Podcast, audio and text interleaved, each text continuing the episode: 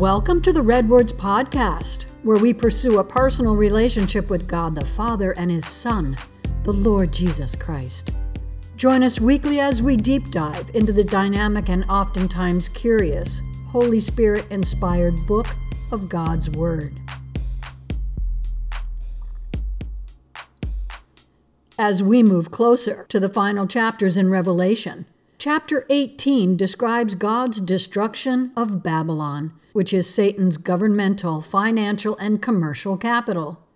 Babylon is the last holdout before the final battle, for Rome lies in ruins, and many people are being forced marched into Israel to meet their fate in the Battle of Armageddon. Here is Revelation chapter 18, verses 1 through 3. After all this, I saw another angel come down from heaven with great authority and the earth grew bright with his splendor. He gave a mighty shout Babylon is fallen, that great city is fallen. She has become a home for demons. She is a hideout for every foul spirit, a cage for every unclean and hateful bird. For all the nations have fallen because of the wine of her passionate immorality. The kings of the world have committed adultery with her. Because of her desires for extravagant luxury, the merchants of the world have grown rich. Another angel provides detail about Babylon and her destruction. The city will be great and marvelous, except lurking in her underbelly is every noxious and deadly creature demons, evil spirits, along with unclean and hateful birds. Birds? Yes, for what is a group of crows called? A murder.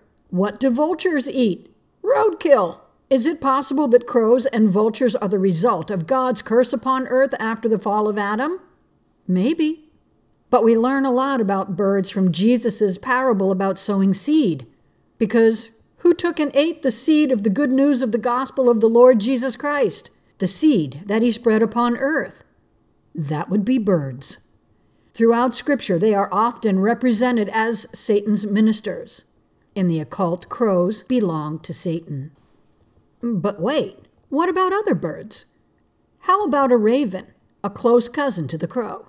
What did ravens do throughout Scripture? In Genesis chapter 8 verse 7, Noah released a raven from the ark, and it flew back and forth until the floodwaters receded and it found dry land. In 1 Kings chapter 17 verses 4 and 6, God sent ravens to feed his prophet Elijah when he was forced to hide in the wilderness.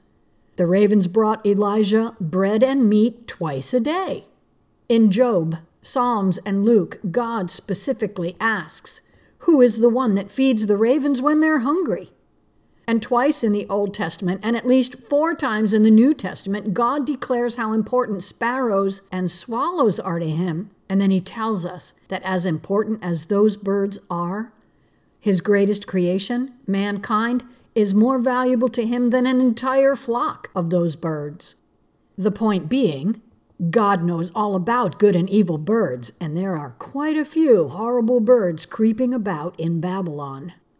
All the nations of earth adore Babylon, and they've gotten drunk off her vileness, evil, and seduction, for she oozes great extravagances and luxuries. All the things of the world Satan uses to tempt people. And then there's the greed aspect, as many men throughout the Great Tribulation make billions off this city. Right now, during our time, there are a few extravagant buildings in Babylon, but it is just a shell of what it will become when Antichrist has the city rebuilt. The book of Daniel tells us that when the time comes, developers, contractors, craftsmen, and laborers will be employed by the tens of thousands to build her rapidly. And they will receive exceptionally high wages for getting this job done.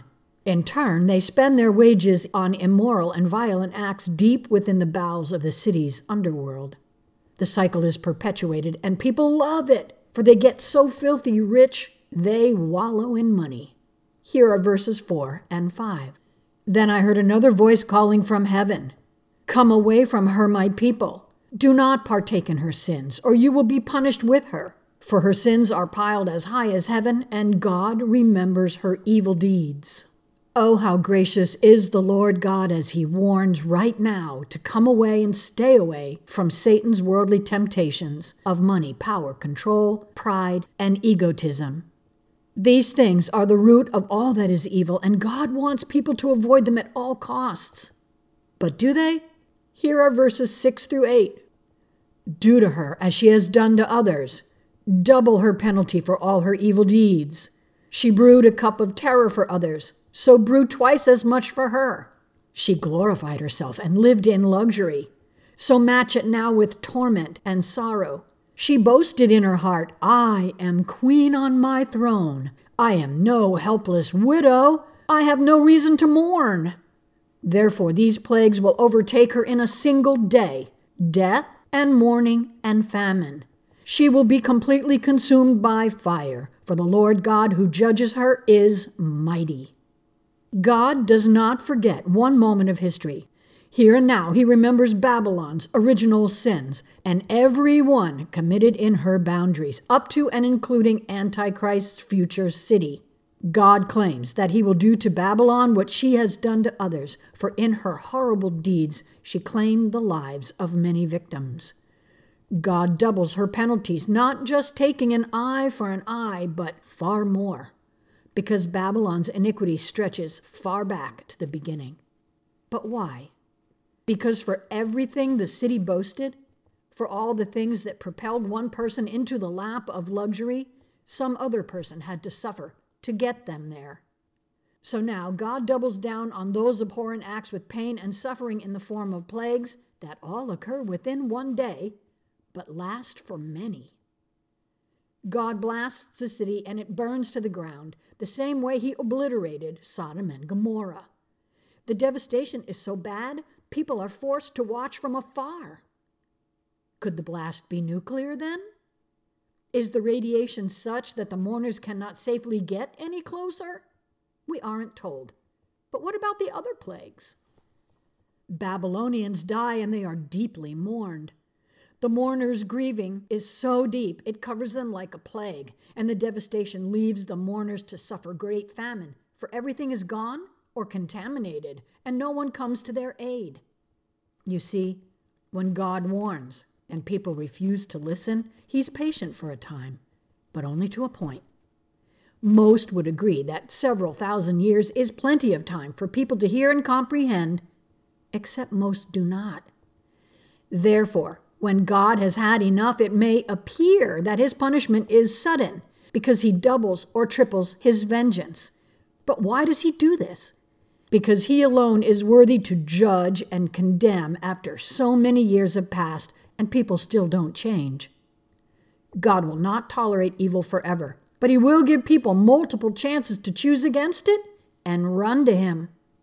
Despite all this, the merchants of the world stand back and moan and wail over Babylon's fiery consumption, as we see in verses 9 through 11. And the kings of the world who committed adultery with her and enjoyed her great luxury will mourn for her as they see the smoke rising from her charred remains. They will stand at a distance, terrified by her great torment. They will cry out, how terrible, how terrible for you, O Babylon, you great city! In a single moment, God's judgment came on you. The merchants of the world will weep and mourn for her, for there is no one left to buy their goods. So, why are these people so upset? because the money dries up. There's no one left to purchase the cargo that sits in the holds of their ships. Verses 12 through 16 tell us what the citizens of Babylon purchased. She bought great quantities of gold, silver, jewels, and pearls, fine linen, purple, silk, and scarlet cloth, things made of fragrant thyine wood, ivory goods, and objects made of expensive wood, and bronze, iron, and marble. She also bought cinnamon spice, incense, myrrh, frankincense, wine, olive oil, fine flour, wheat, cattle, sheep, horses, chariots, and bodies. That is, human slaves.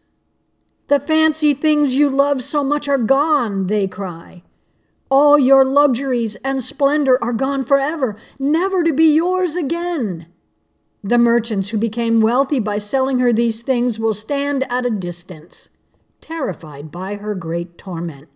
They will weep and cry out, How terrible! How terrible for that great city!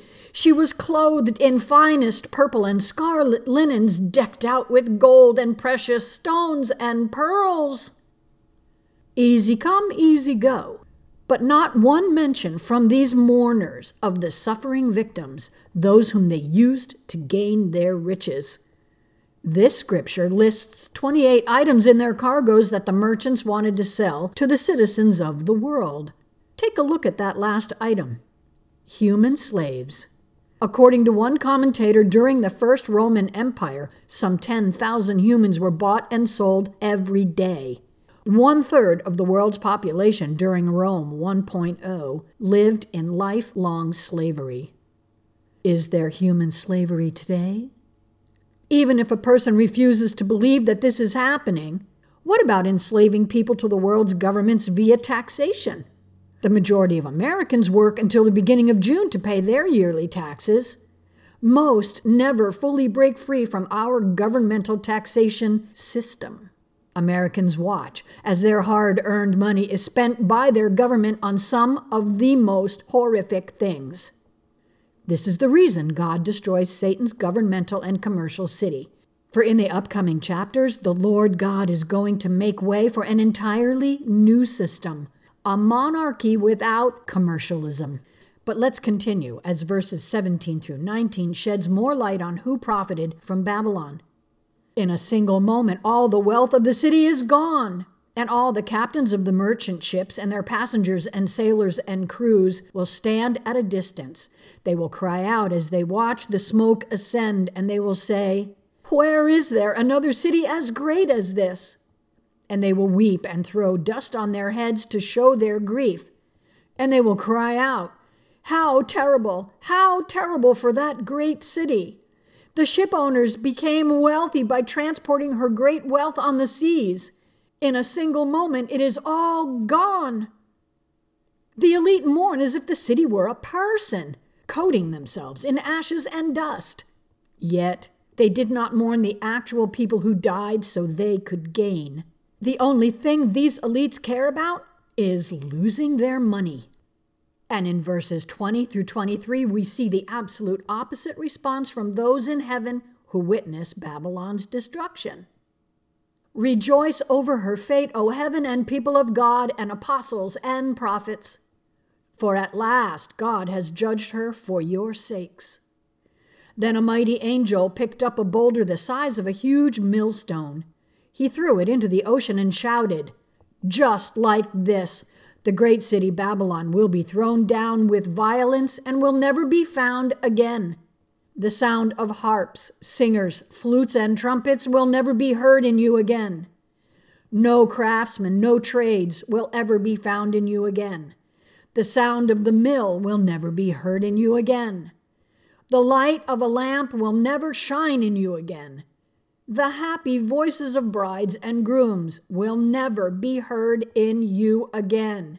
For your merchants were the greatest in the world, and you deceived the nations with your sorceries.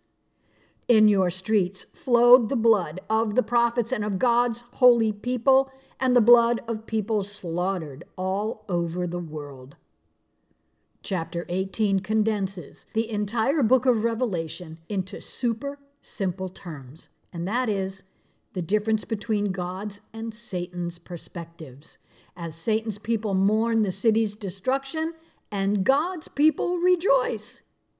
Finally, after many thousands of years, Babylon's victims are avenged. God waited all that time, and when he'd had enough, he judged them, and all the happy memories made within the city music, craftsmanship, trading, grinding flour and corn, the light of lamps in the evening, marriage ceremonies are all devoured by the one evil that flows like blood in her streets. But there's one other interesting fact here. In Matthew, Mark, and Luke, Jesus said, But if you cause one of these little ones who trusts in me to fall into sin, it would be better for you to be thrown into the sea with a large millstone hung around your neck. Hmm. From Babylon's beginning until her end, how many Babylonians harmed innocent children or caused these little ones to fall into sin? How many people throughout the world who harmed children had those children end up in Babylon or any other great city of the world? How many children were sacrificed? How many were sold into slavery? How many were used for sex trafficking? How many were killed for their organs or their DNA? Only God knows the answer, but it sure seems as if this mighty angel of God responds to Jesus' claim. The good news is, from here on in, Revelation takes an 180 degree turn away from God's wrath and flows toward his many wonderful and glorious future promises. And so, dear friends, take heed of the Holy Spirit inspired Word of God today as you seek a deeper personal relationship with Him. Thank you for joining me, and know that the Lord Jesus Christ loves you very much, and so do we. Until next time, may the grace of our Lord Jesus Christ be with you all. Amen and Amen.